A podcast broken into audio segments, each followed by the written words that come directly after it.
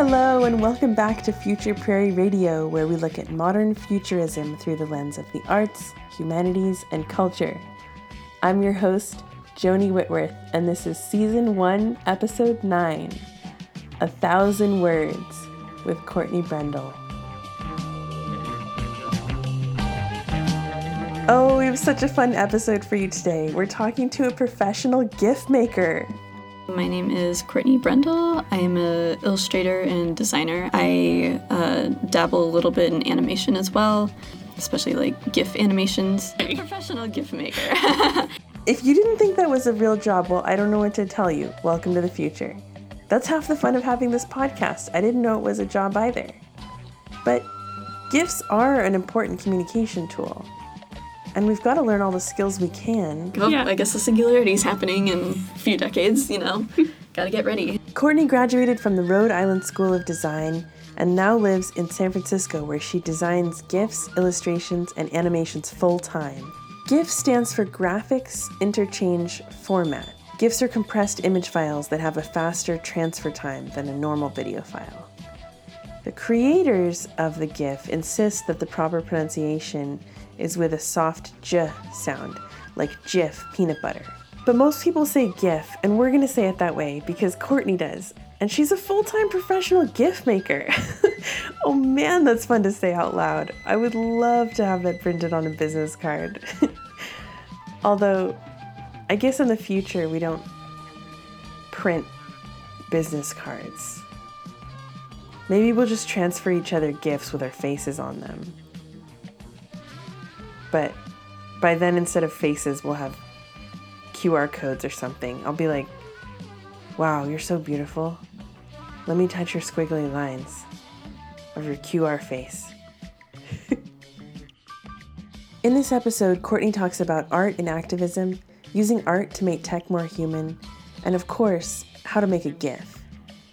Courtney also touches on image and branding and the challenges of having multiple online personas the difficult idea of curating your real name self online.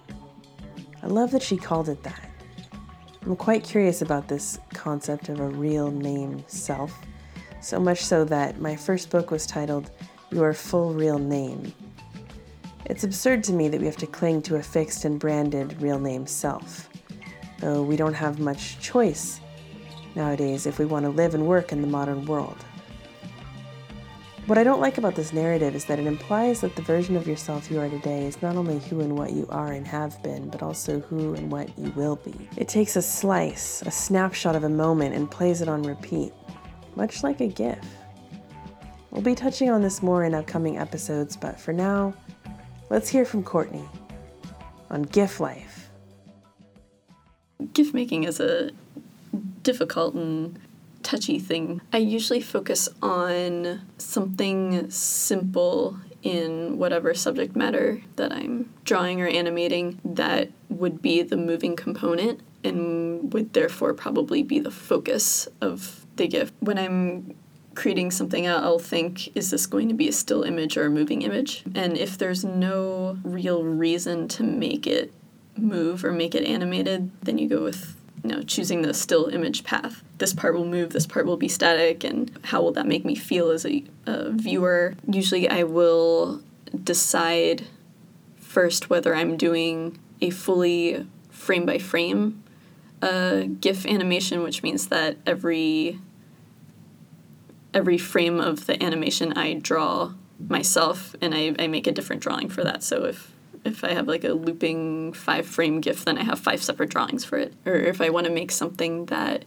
involves panning or smooth motion, essentially images rather than videos, because videos take a long time to load and buffer and use up a lot of data. GIFs can be a clip of a video, even, but just looping. They tend to be more shareable there's always problems with like embedding videos in web pages and sending them to people but when you just have a simple image file that can move, it's a little bit simpler, I would say, a little bit more refined. Of, course, a lot of people have taken to, you know, making funny gifs and reaction gifs and stuff like that, and that that's been a really interesting kind of culture and trend to follow over the years. Being someone that's like grown up you know, saving funny gifs and then sending them to my friends. And there, there's definitely like a humor and creative culture that comes out of that. I spent a lot of time like online growing up. I, I think just a lot of like online culture kind of bleeds into like who I am, and I'm interested in kind of a few different um,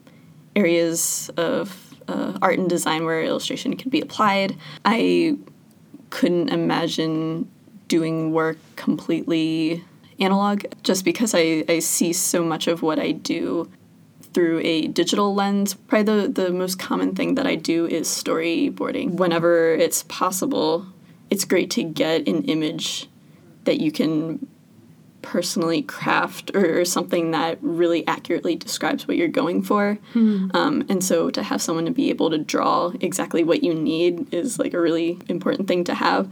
So that's what I do with storyboarding. I'll be given like a rough script or a shot breakdown. You know, we, we want to show these types of things in our pitch. We want to show a narrative, maybe go through and draw these uh, rough kind of sketchy frames, and those can go into presentations and add um, a visual element to what they need to talk about and present. I don't talk too much. I tend to listen to people more, and then they'll run down everything for me. I'll be like, okay, okay, cool. Um, we'll come back for a later meeting, and I'll just kind of show my boards, and I'll be like, here they are. And they're like, oh, this is great.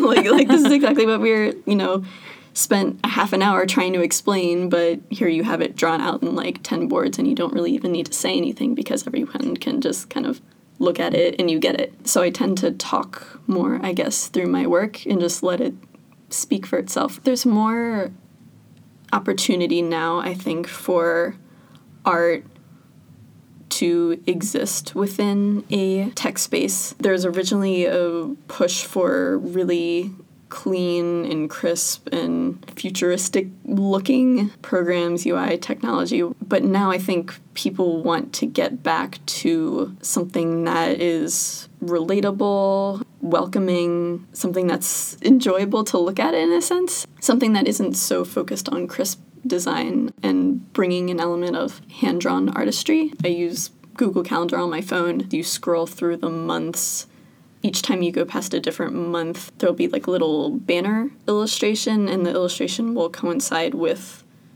the month in terms of whether the April one is maybe there's someone in a um, someone holding a umbrella, and in January or February there's like a snowy scene, humble illustration in a sense that breaks up the otherwise crisp and clean UI of a calendar.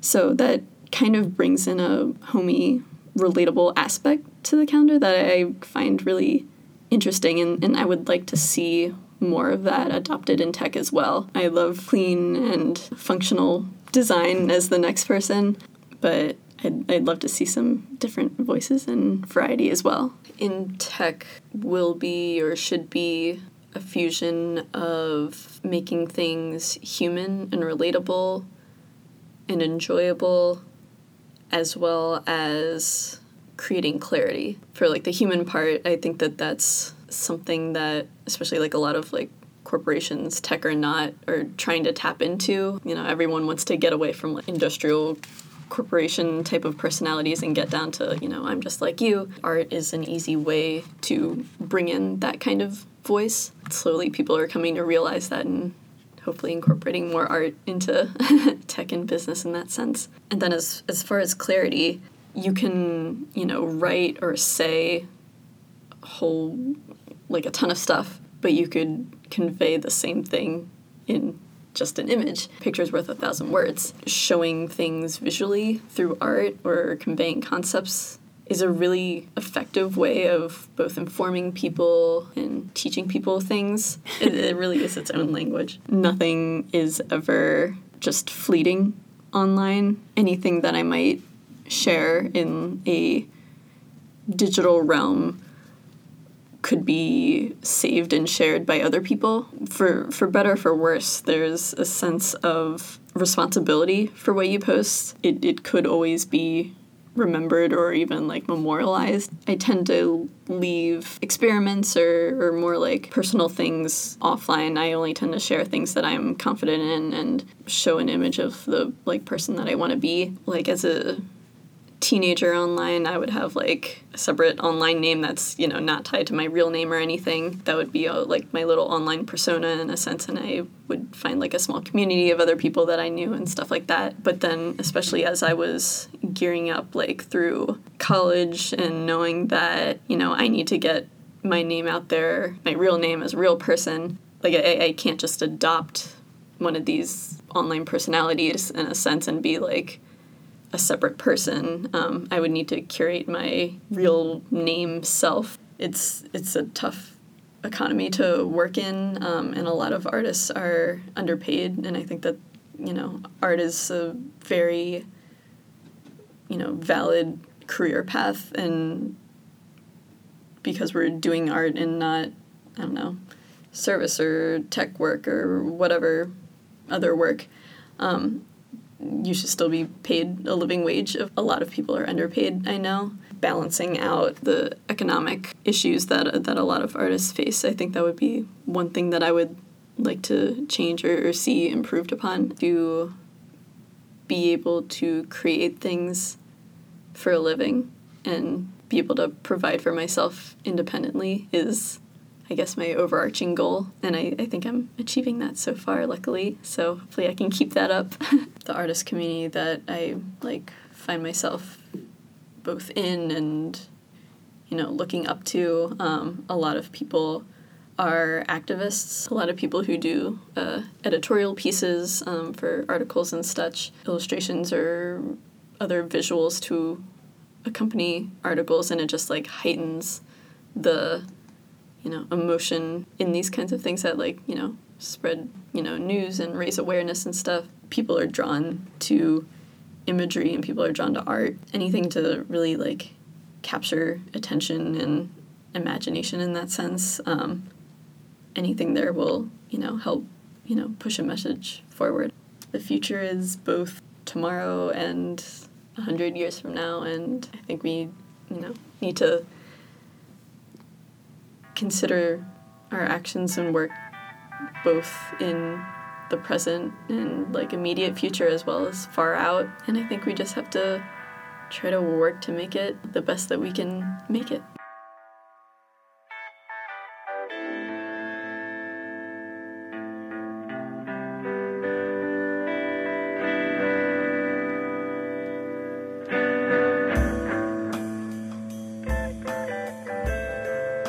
Well, that was great, and thank you so much, Courtney, for being on the show. If you'd like to see some of her work, you can check out CourtneyBrendel.com. You can also follow her on Instagram at Quarters, Q R T R S, or on Twitter at Court Draws.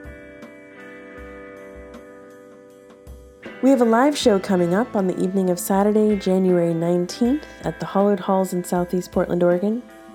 Our variety show is inspired by the Chautauquas of the 19th and early 20th centuries, where people from all walks of life came together to experience education, entertainment, and culture for the whole community, with speakers, teachers, musicians, and entertainers. The link for tickets is up on our website, futureprairie.com. Future Prairie is sponsored by Square. Square helps millions of entrepreneurs run their businesses with secure credit card processing and point of sale solutions. A number of our artists are using Square to sell prints, books, and merch. Find out more and get free processing on up to $1,000 in sales at squareup.com forward slash I forward slash future time. Our music was mixed by DJ X Carlisa X, a femme Afro house DJ based in New Orleans.